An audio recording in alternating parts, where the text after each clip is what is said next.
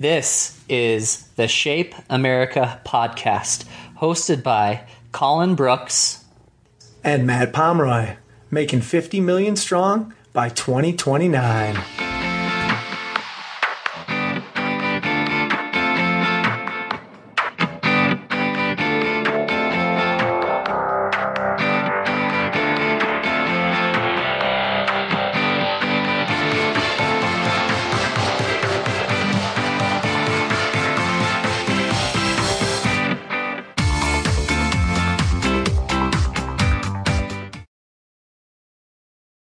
Welcome to the Shape America podcast. I'm your host, Matt Pomeroy, and bringing you uh, another special edition of uh, the Shape America podcast. And is an action-packed podcast. And we're talking to Scott Todnem, and um, he's a he's a middle school health education teacher uh, from Illinois.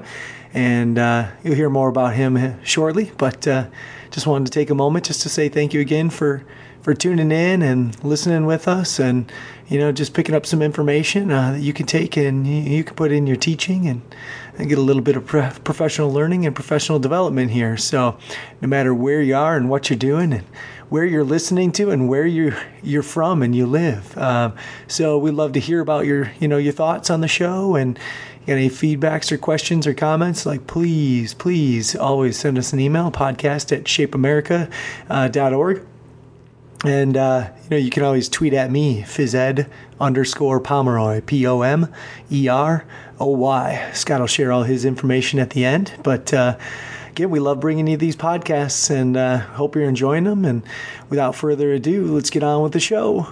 Welcome to the Shape America podcast. What's in your action pack edition? And I'm your host, Matt Pomeroy. This is part three of our new series that we're launching with special guest speakers from around the nation. Uh, the really the idea of this action pack uh, came back around in the summertime when Stephanie Sandino, another host of this podcast, was getting mentally ready to go back to school her mind created this vision of a backpack. And inside that backpack, we've got different tools that I really bring to school. And again, these tools are both concrete and abstract. And they really make up stuff that just help me out as an educator and keep you focused, uh, you know, on the school year and, and as that person to grow. And again, as well as to help your students chase down the red rubber ball. So again, tonight and today, uh, I'm excited to be sharing this this evening with uh, amazing fellow educator from Illinois, Scott Todnem, and uh, he's uh, teaching health education. And this um, action packed podcast will really be focused on that.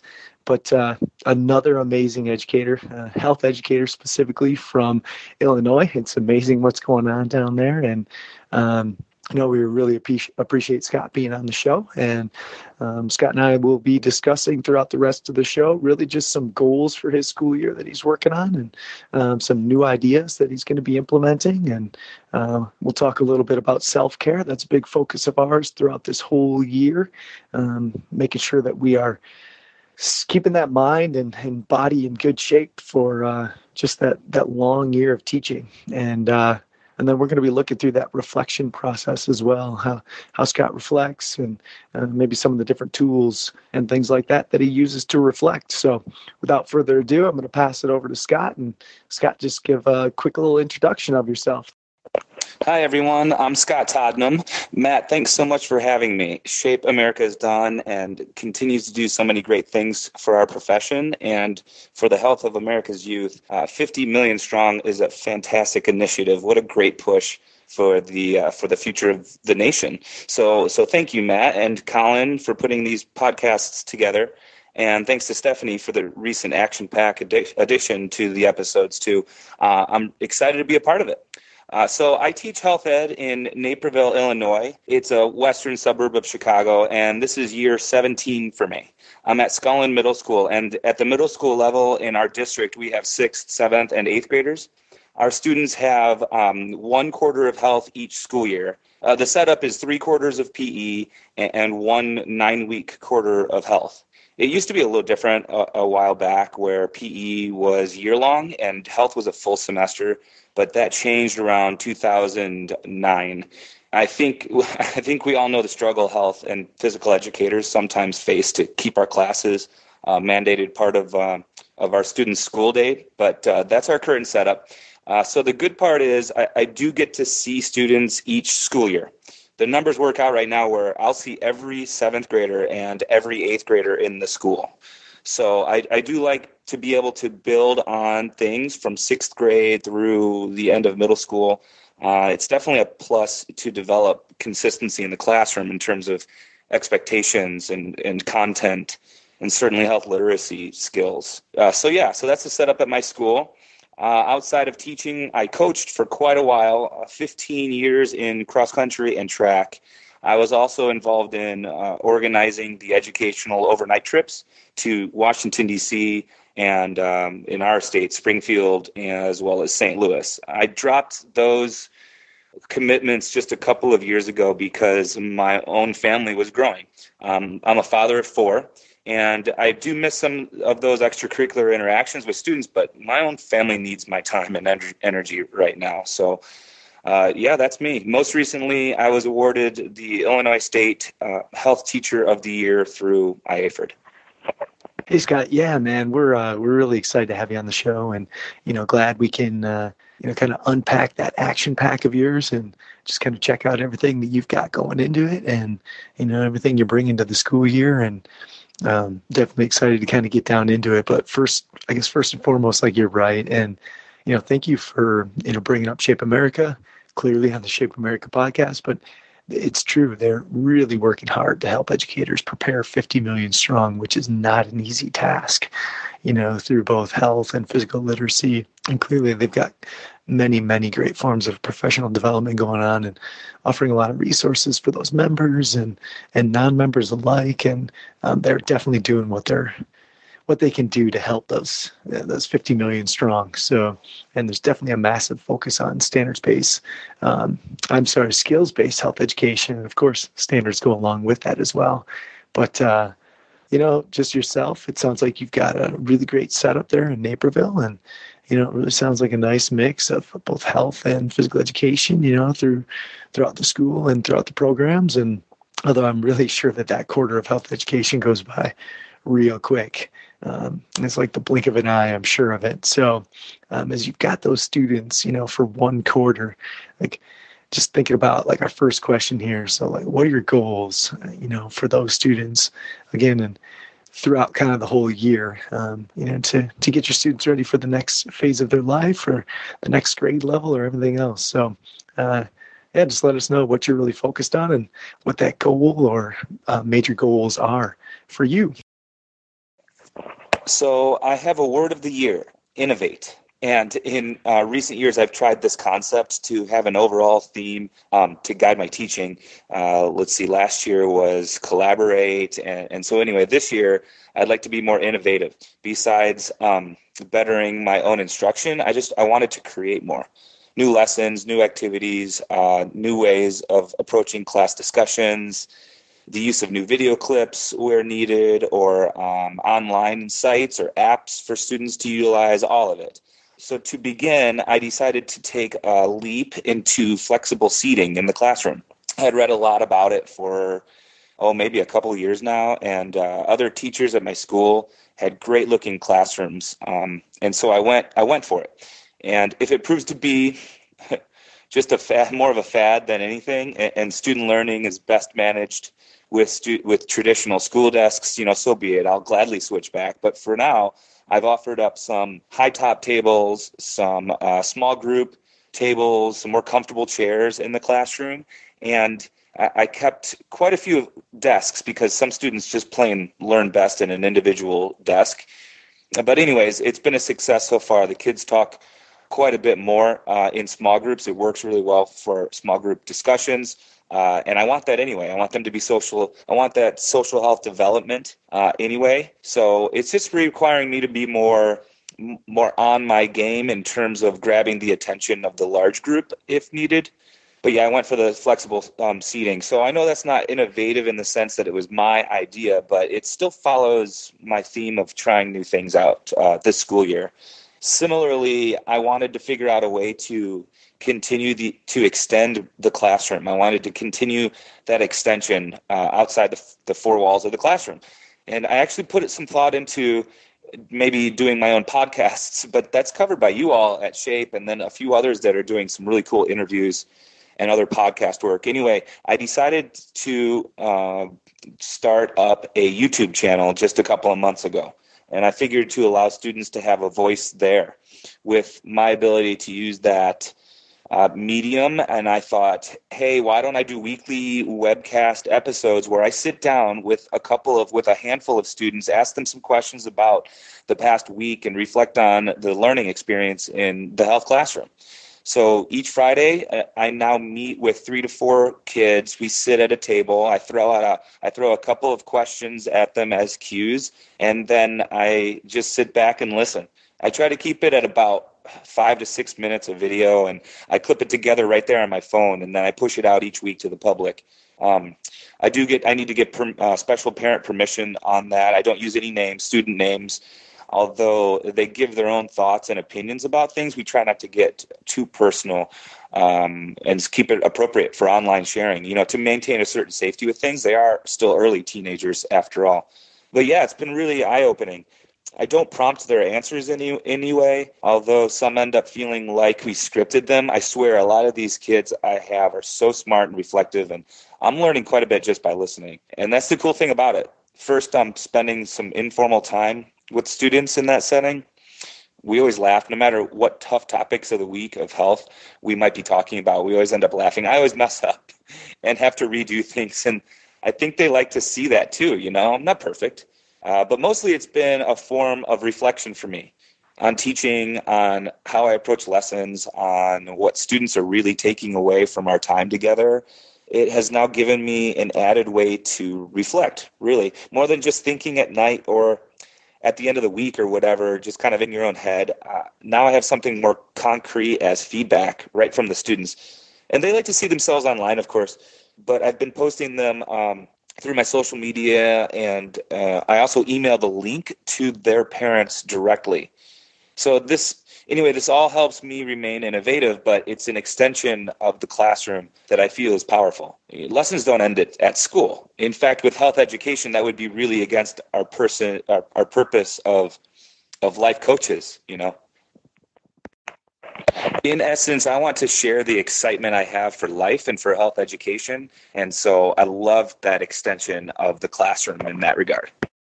Well, hey, man, just some awesome goals, uh, and I appreciate you sharing them uh, with me, and of course with everyone out there that's that's listening to this as well. And uh, I agree, like innovate is such a cool word, and um, it's cool for so many different reasons. Uh, like you say, it can it could be focused on what you're doing, what kids are doing, um, your approach to something. Um, there's so many different ways to look at that word, so it's um, it's it's not holding you back at any point in time. Um, and for me, I think sticking with that innovative thought, uh, and you mentioned, you know, just consistently trying something new, and you know, for me, taking risks as, as an educator, really what keeps it exciting as well. Uh, something new, something different. Uh, it feels risky for me. Again, uh, it's going to feel that way for the students too, and it keeps everything exciting. Um, so, definitely love that word. I like that idea that taking that one word to focus too. Um, and then, uh, yeah, I really, really like how you're extending the classroom, uh, especially with with YouTube and just having students there and being able to hear the student voices. I think that's it's really cool, and I think it's neat just to show them how you can make something and, and how people can learn from it and again how you can extend those walls as well but uh, i'm sure you guys have just a good time making it and, and making those things together so um, that is neat. I, I love the idea of flexible seating. Um, we're going to be getting some new seating and stuff like that in our classrooms next year, and we definitely have some options, which is neat. Um, I guess I'm just wondering, like, how did you? So my follow up question really is just, how did you come up with the funds, or like, how did you make that flexible seating happen? Um, I don't think I'm going to get everything that I wanted for flexible seating. I think we'll have options for different seats. Um, but I think uh, you know having some different kind of um, just cool seating is is definitely great for students. Uh, just feel comfortable. Once you get that comfort feel in your classroom, um, things can go a long way. So um, yeah, just wondering how you made it happen, and and we can go on from there. Thanks. Funding a flexible seating classroom is definitely a struggle as I see it. Uh, you're right, Matt it's like how do you can you find the funds to or can you purchase all of those uh, additional seats yourself and I, I just couldn't do it so i've seen some fantastic looking uh, classrooms too that obviously some people had some money of their own to put towards it i'm active on instagram and i've seen some some elementary school classrooms from some teachers that are just they look like I would want that as you know my own living room or something like that. But I, and I couldn't pull that. So really, what happened was I kind of looked at w- what I wanted to do, and I wanted some places where students could stand up and feel like they could stand up uh, or sit down. So I offered up that. Uh, that's pretty easy, just with some high top tables. I found some cheap ones at Walmart and Target. Uh, so I did put a little bit of my own personal finances into th- into things here, and then uh, funny enough, I had some things sitting just sitting around in terms of tables in my own basement. Um, so I think if teachers are looking for you know a different type of table, if there's anything that's that could be put to use right right from the school um, instead of a student desk, that's maybe a first option. Uh, you'd have to purchase anything on your own, but then you know, I think that you could find some things potentially even at garage sales if you really wanted to put the time and effort into it. But uh, it's some hand me downs, uh, some tables that weren't being used that were just sitting around in um, my basement, so I put them to use in the classroom. Thanks for sharing that, Scott. Um, you know, it sounds like a very economical way of, you know, getting your flexible seating set up. And it's definitely sounds like something that, you know, kind of anyone can do. But it's just great to hear how others have just kind of set it up as well. So we can get that thought process going. And, and it sounds like uh, you've got many options for your students and it seems to be working out well. So I know your theme of the year here is innovate, innovative. Um, so just thinking, you know, like as you're planning over the summer or maybe even, you know, adjusting throughout after the first quarter is done, like uh, what's your ultimate goal for adding just um, new, innovative things, ideas, um, just into your curriculum for you know this year or for a specific quarter or whatever else it is or class or um, so just looking to hear what's new um, like again what's innovative and what you're adding into that curriculum that is maybe different than it has been in the past. So looking forward to hearing from it like I said before, my health class is a nine week course. So for me, that not only means that I've got limited time to fit in all of the lessons and units I want to cover, but it also means that I potentially repeat the same class 12 times a year. It's, uh, it's possible I have three eighth grade classes a quarter for all four quarters. So there's a drawback to this because I can feel I can sometimes feel like I'm on a running script during certain lessons I've already gone through. And, but the benefit here is is the same fact. I can tweak or completely change discussions and activities to better serve students. I can update things for new information presented to us as health teachers, um, just simply as humans evolve each year. So I can try out uh, new angles on a lesson. Um, I guess mostly I can see what works and what doesn't. I gain confidence as an instructor repeating lessons, but also I feel like I'm getting better at allowing students to the, a chance to guide themselves. You know, being told something won't has have as much impact compared to when you yourself figure it out or having that aha moment uh, on your own. Lately, I'm not as afraid to try new activities just to see if they work. For instance, I've done some movement activities to get students up and out of their seats and create a kinesthetic uh, uh, classroom or a kinetic classroom, really. And I've repurposed some old challenge based team building type of activities for some um, almost abstract connections in health class. Specifically, I made up a, a few new activities this year that I uh, am trying out, and I've had some, some some success with. I have one I simply called the team beanbag toss. Um, in setting up a goal setting assignment, if weather permits, I'll go outside with the class groups and they'll pair up, they'll they'll group up rather into uh, smaller groups of around, around 10, maybe even 12.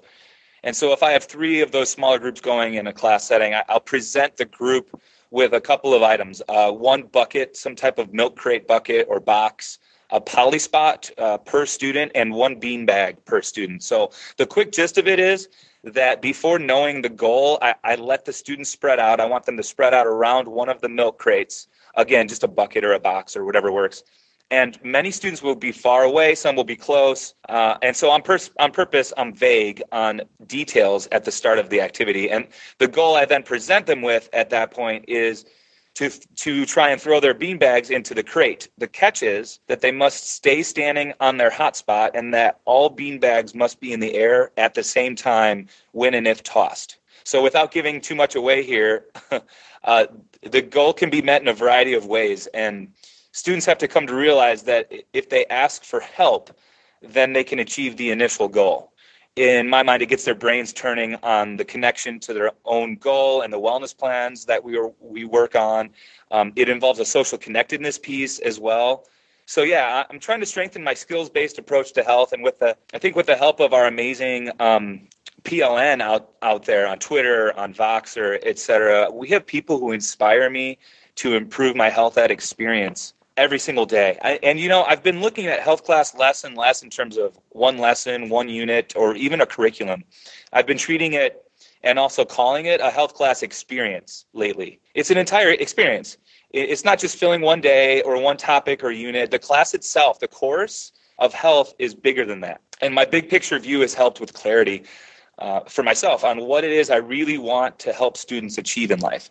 I think students appreciate that. Just having a teacher know that life is bigger than our one class or even school itself, even though we teach the best subject in the world. And I say that all the time because health is is life. And I like to think about what I would want out of a class and then go for there from there.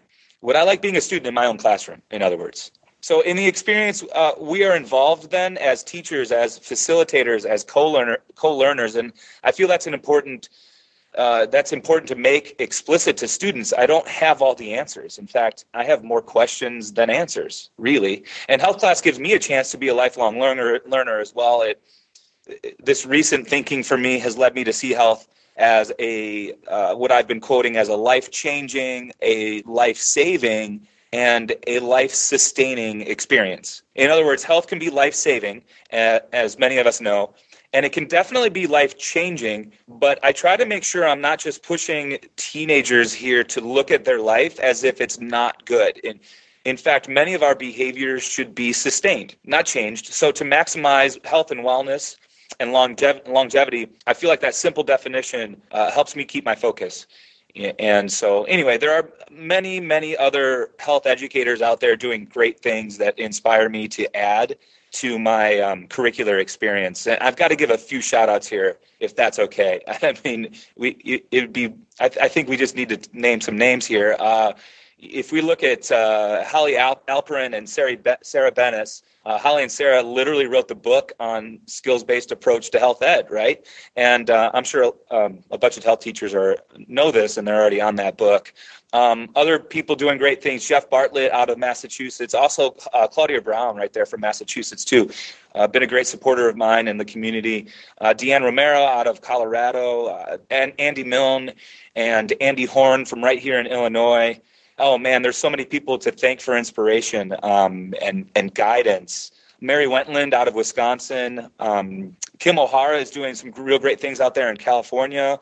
Uh, Melanie Lynch, last year's National Teacher of the Year. Yeah, uh, there's a big crew in Minnesota doing some awesome stuff too. I just went up there and visited for their state conference. So thanks to Jenny Walmsley and Aaron Murray and a whole bunch of good things going on uh, there and all over the country. It's so cool. Um, so sorry, lots of health ed love to share here. anyway, the, the that connected piece to teaching in 2017 is awesome. To see what people across the nation and across the world are doing gives me the push to better my health experience for students and uh, the skills-based movement just makes sense. So to to just here finally add a few more specifics, I am adding some more role play into the classroom, including debates. I'm having students journal both in and out of certain characters and roles. Uh, I'm trying to add a better mindfulness approach to mental health this year. I have students using the Flipgrid app, and we are creating thank you videos in a newly formed uh, modified advocacy project that I've been doing. And I'm attempting to strengthen my relationship focus too with some better lead in discussions on consent. Well, Scott, thanks for sharing all those uh, amazing insights. So, yeah, just really appreciate it. But, you know, a couple things that just kind of come to my mind is that thought process of reflection is really what I'm hearing. I mean, it just sounds like, you know, you're looking at your health class, the experience, uh, you know, just in general. And, you know, you thought about it over the summer and you thought about what things went, you know, what things went really well last year and maybe, you know, you need to improve on or uh, add new things in on, you know, during this year. And, um, again, I like that you you know reflect maybe between the quarters, maybe between those classes, and you know you keep keep trying new things and different things, and you know your craft is always changing, and um, and I think that that's exceptional as as an educator. And um, you know that being said, too, just that piece of being connected, I think is extremely important. Um, having those connections through social media, knowing people that share um, and you knowing that you can get a lot of these great ideas from them as well, and that people will openly share them. So, you know, and and, and again, you kind of brought up conferences and just knowing people online as well. Again, other great places just to get new, innovative ideas, you know, within your classroom. So I I really just appreciate you sharing all those things. Um, because it is it's it's extremely important as an educator nowadays nowadays to be reflecting as you do um, and to be you know, continuously learning, uh, whether it be online or face to face. So, uh, thanks. I do want to bring up one more thing, um, and I know that you've kind of been big into like making mistakes and mistakes are okay or failures are right. So, I'm not quite sure if you're taking the grit grit ap- approach or resiliency. Um, or you know just just that ability to bounce back as a student that growth mindset. Um, so i guess i just want to get a little bit more information because i thought it's been pretty cool and i know you've highlighted uh, quite a few times. But uh, you know what's the goal with that and how are things going just in your classroom with it and how are things going as a professional as well? Um, so yeah looking forward to hearing from you. Appreciate the kind words matt. And that's a great question. How do we reflect to better serve students uh, once again, I think it helps to share with the health ed community, not only bouncing ideas off of people online, but also presenting at the county and state levels. For me, it, it gets my brain thinking about what I've been doing, if it's even worthwhile, and what I can share and give back to this awesome community of educators that proves the uh, validity of my instruction. And in my district, we have the opportunity to meet either virtually or in person with the other middle school health teachers. We do this monthly, and I'm fortunate to have some really great teachers in district with me who collaborate. They push for quality assessments and uh, SLOs, and that's super helpful in my own teaching reflection. And actually, I think professional reflection mirrors um, personal life reflection. For instance, besides teaching, I also co own a gym in uh, 2010, I had the opportunity to open a strength and conditioning facility. We're going on eight years open now, and it's basically become my second full time job. Well, third, third if you count parenting, which I definitely do, right? So, to practice self management, I've been attempting to put some more mindfulness into action, living in the moment, or at least attempting to. You know, so how how to approach each new minute and be present in that moment in class the students and i discussed this a bit so i need to practice that same health enhancing behavior um, uh, I've been reading as much as I can, and that often helps me reflect on life as well. In general, I generally have a couple of books going at once, it seems, and some I finish and some I don't. But uh, we seem to we seem to complain about not having enough time. Myself, I'm guilty of this for sure. Not enough time in the day, you know. So I've taken control uh, of some of the time I'd have commuting to school, and I'm putting that hour to use with uh, pod- podcasts and audiobooks. And I'm sure others do this too, but it has really changed my current state of mind on time. And I teach seven essential mental health activities uh, offered to students, taken from David Rock and uh, Dan Siegel. And part of that approach is taking control of your own time in life, time inward, as well as downtime. Uh, these are two important pieces to what they put out. They call it the um, healthy mind platter, I believe. And so, anyway, using travel time, I can't recommend it enough. If you have to commute, to put that time into audiobooks, it might help you reflect a bit on the way to and from school. Um, along the same lines as reading, I write a lot journals, blog posts, poetry, uh, you name it. it. It keeps my brain going. It forces me to remain creative and also introspective. And because I often put that on my website to uh, out to the public, it can sometimes put me in a in a vulnerable spot. And it, it's that vulnerability actually that I firmly believe has proved to be helpful in making me um, a braver person in the last five to seven years. A braver and more likely to just try things just go for it see what happens you know. As this all applies to teaching i want to keep this up uh, as i try new things in the classroom and encourage students to take risks as well. So practice what i preach you know um, and lastly, and I think this is what you referred to, Matt, was um, my, some of my recent looks at uh, teaching mistakes. And I started doing a weekly reflection video and putting that up on, on YouTube as well. I've been taking a quick look back each day of the week and pointing out to myself one mistake I made in teaching. I compile them now each Monday, and I call it my mistakes in a minute. um, basically, it's just a quick reflection on the things the, the things that went wrong throughout uh, the week of teaching.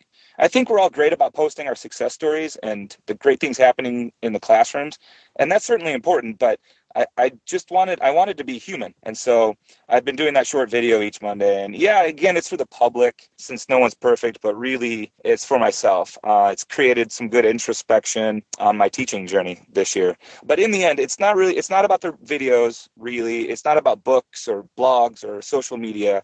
It's about better serving the students. Well, Scott, you really hit on a lot of important topics there, and I guess I just want to talk through one of them, and then we'll have a couple of follow up questions as well, just to dive deeper into it. So, first and foremost, I think I really appreciate, you know, like you're taking the time to publicly put out there that, you know, that you make mistakes and, and that you fail as a teacher at times, and you know, some of those things, and um, and I think that that's just a really important thing for us to do, and we're definitely attempting to do that within this this podcast as well, like the Shape America podcast. You know, we're reflecting and you know we're trying to talk about some of the struggles that we're going through and some of the successes that we have, but. Our, everyone's life are both ways. There are successes, there are failures, there are mistakes. There's everything like that that does happen to us, and you know, social media gets extremely tricky and difficult if all we do is post the best things that happen, one snippet of our day, um, and things like that. So I do appreciate that you know you're taking off that mask and um, you know you are just being vulnerable in, in stating you know some things that maybe have gone wrong. And and I think that is really important and I hope that that trend kind of continues um, with those connected educators that are out there. So uh, like I say I appreciate it and and I think it's great you know what you're doing and hope uh, others you know step up and do the same. And um, I know there's only so many things that we can talk about you know just publicly on social media but um, it is important to have those discussions as well, though. And with that being said, I guess I want to lead into self care. And I know you brought up a few of the self care techniques, um, you know, that you are using, but let's just dive a little bit deeper into it. And, um, you know, just for that listener that might not know or understand what self care is, but like educators have a really tough, tough life. I mean, we love it, we're there for it, but it's extremely demanding and highly stressful. Um, so that self care is just like, what are we doing physically, mentally, emotionally, spiritually, whatever else, um, you know, just to get our, our mind and body in the proper place to be the best educators we can possibly be. And, um, and as I'm hearing you talk, Scott, I know you have a family at home, you have extremely high standards for yourself and your job. Um, you have a second, you know, little business that you're running. Um, and I'm sure we could go on and on and on uh, with all the different things that you're doing in your life. But um, and again, that that gets demanding on all of us. So we just really want to keep that conversation going too about self care. So, any other trips, tips uh, for our listeners or thoughts out there, um, and things that you kind of specifically doing this year to take care of yourself um, would be great to hear. So, looking forward to it. Self care, uh, another great item to consider for teachers for sure. Uh, great point, Matt. Um, so, having a second job with the gym sounds like more work, and it definitely is. It's taken the place of the school coaching I used to do, but it's also a place where I'm around fitness and friends, and it helps me stay active. The members motivate me to maintain an active lifestyle through all the running, rowing, biking, uh, Olympic weightlifting, and gymnastics movements we do. And so, the stress of being an entrepreneur is balanced a bit right there since working out is obviously a great stress relief. And as a side note, what's cool is that my own kids are growing up to see that. They don't know or remember a time where their dad hasn't owned a gym. And it's become more than that, too. It's a second family now in a lot of ways. Uh, it helps me to stay active as I near middle age here. as a kid, um, I ran and I played basketball. I also snowboarded quite a bit. So to keep that activity level up only makes sense for me. I could not be active, you know.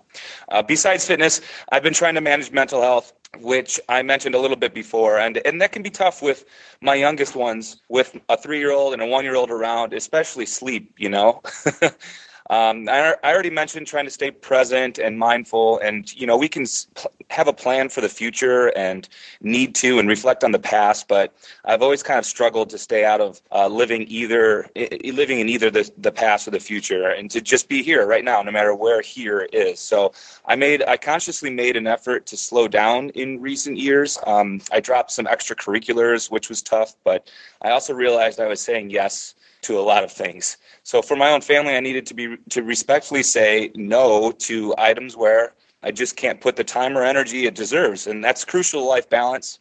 But I do think it's polite to know other potential people or resources to point those um, asking for your time.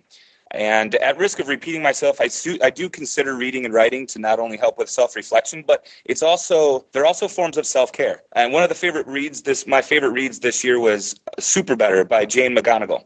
Her book is about the gamification of life, as she calls it, uh, how to become a better person with uh, small little video game like quests and challenges. Uh, she's a video game designer that suffered an injury and she chronicles her recovery a little bit in the book. But what I also took away from that is, again, that we are in charge of our own time and what priorities we put forth. Um, as I see it, it's key to pick and choose the right time to add to your plate, to coach, to sponsor a club, to take on a district or state representative position.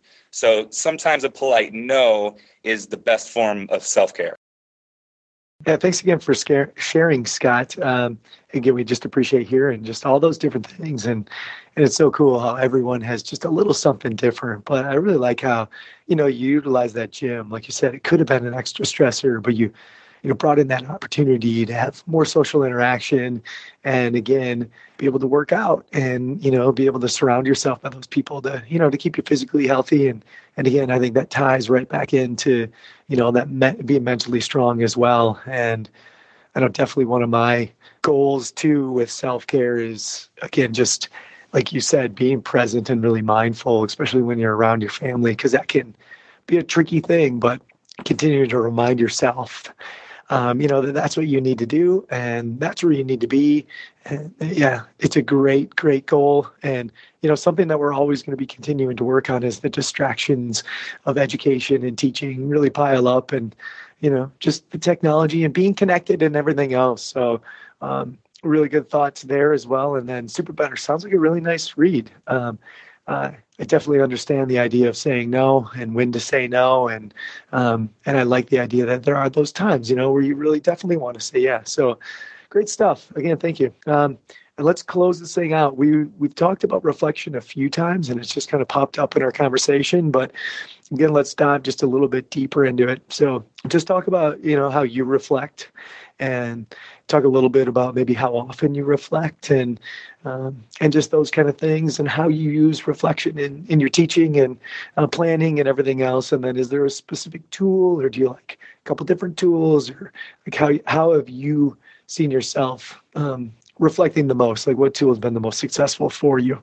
Uh, so looking forward to hearing all about reflection. All right you know, it seems like this whole podcast, we've uh, connected each new question. They're all related, which is so cool since that's how I've been viewing life lately. You know, sure, we can break things down into smaller parts of physical, mental, and social well being, but in the end, life isn't as segmented as that. Um, so, likewise, I stopped looking at myself as two people. What I mean is, I used to think of my professional life and my personal life. And I know a lot of other teachers have done this um, as well. I was a teacher, and then I'd have my family and my friends and so forth. It was separate, almost like it couldn't overlap. You know, I started to realize though I'm not two different people. Who I am as a teacher is who I am at home.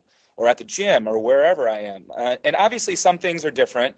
Like I'm more laid back, maybe with friends than um, professional colleagues or in front of students. But what I'm getting at is this is all uh, my life, all of it. And so reflecting on how I am managing my own life helps reflect on being an educator. I think this brings it all back around to our previous topics here tonight. Uh, for instance, uh, I teach students in our in our focus on analyzing influences or interpersonal communication that who you are online is not different than who you are in real life. And we see this so often with inappropriate online behavior. Like, let's take a bullying scenario, for instance. If we can help students slow down and think, would I say the words I typed online to this person's face? Or would I portray myself this way in a real setting? with other people right there in front of me instead of a screen, it can help provide some clarity and and some positive self-reflection. My um, main teaching reflection recently is the simple question: How am I allowing students to practice life skills in health class? How am I balancing necessary content with a chance for action? You know, often we'll use um, we'll use stories or scenarios uh, to create situations to process and then reflect on. And this is this is a uh, a preemptive thing, kind of where from the safety of a class setting, we can look at behavior choices in life. For instance, what happens when you're in a certain situation, be it at home or at a friend's house, uh, without a trusted adult around, um, online, or what if you need to create a meal or a fitness plan, or you need to cope to handle distress. You know, I've I've even shared online interactions I've received online hate, in fact, and, and presented it at first uh, as a seemingly made up "what would you do" scenario, to later reveal that the words we read were written to me and and that's so powerful because in real time students can see how i might handle that which is simple. I just ignore it really. Um, but it's not that easy. And so kind of talking through that process and that's a real life example on a decision making process. Can it can be a great uh, springboard for students to then analyze their own life choices and start to uh, remain or re- continue to remain um, self advocates of of posit- positivity, et cetera.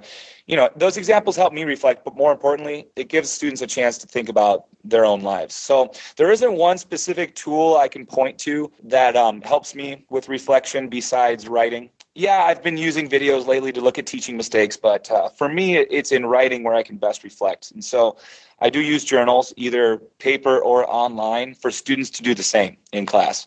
And depending on the topic, we might socially reflect. In a small group, we might use videos to do the same. But mostly allowing time inward uh, eliminates out, outside influences and for both myself and my students, putting thoughts onto the page, I think is a great way to process the past and to look ahead to the future.